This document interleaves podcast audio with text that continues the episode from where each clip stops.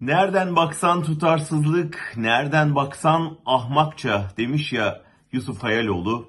Tam öyle. Hazine ve Valiye Bakanlığı'na yapılan son atama tam bir tutarsızlık, çaresizlik ve panik göstergesi.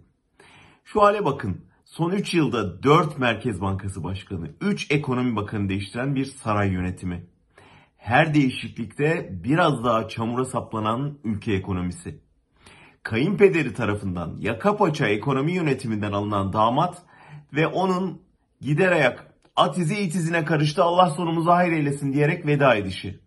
Onun ardından işi devralan kısa daramanda durumun vahametini görüp istifa kararı alan haftalarca bekleyip sonunda görevden affını koparıp canını zor kurtaran son bakan uzun süre işi üstlenecek kimse bulunamayınca mecburen giyotinin altına itilen eski bakan yardımcısı olmayan ekonomi yönetimini dualarla kapatmaya çalışan bir ekonomi bakanı. Sadece Bankasya'ya para yatırdı diye insanlar hapsedilirken Fethullah Gülen'le gururla fotoğraf çektirmiş birinin ekonominin başına getirilmesindeki garabet.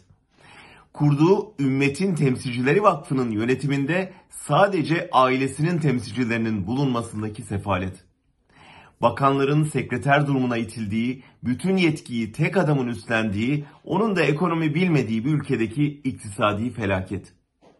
Şimdi halk ne olur bari bugün sussun da ekonomi biraz toparlansın diye yalvarırken göreve başlıyor Nurettin Nebati.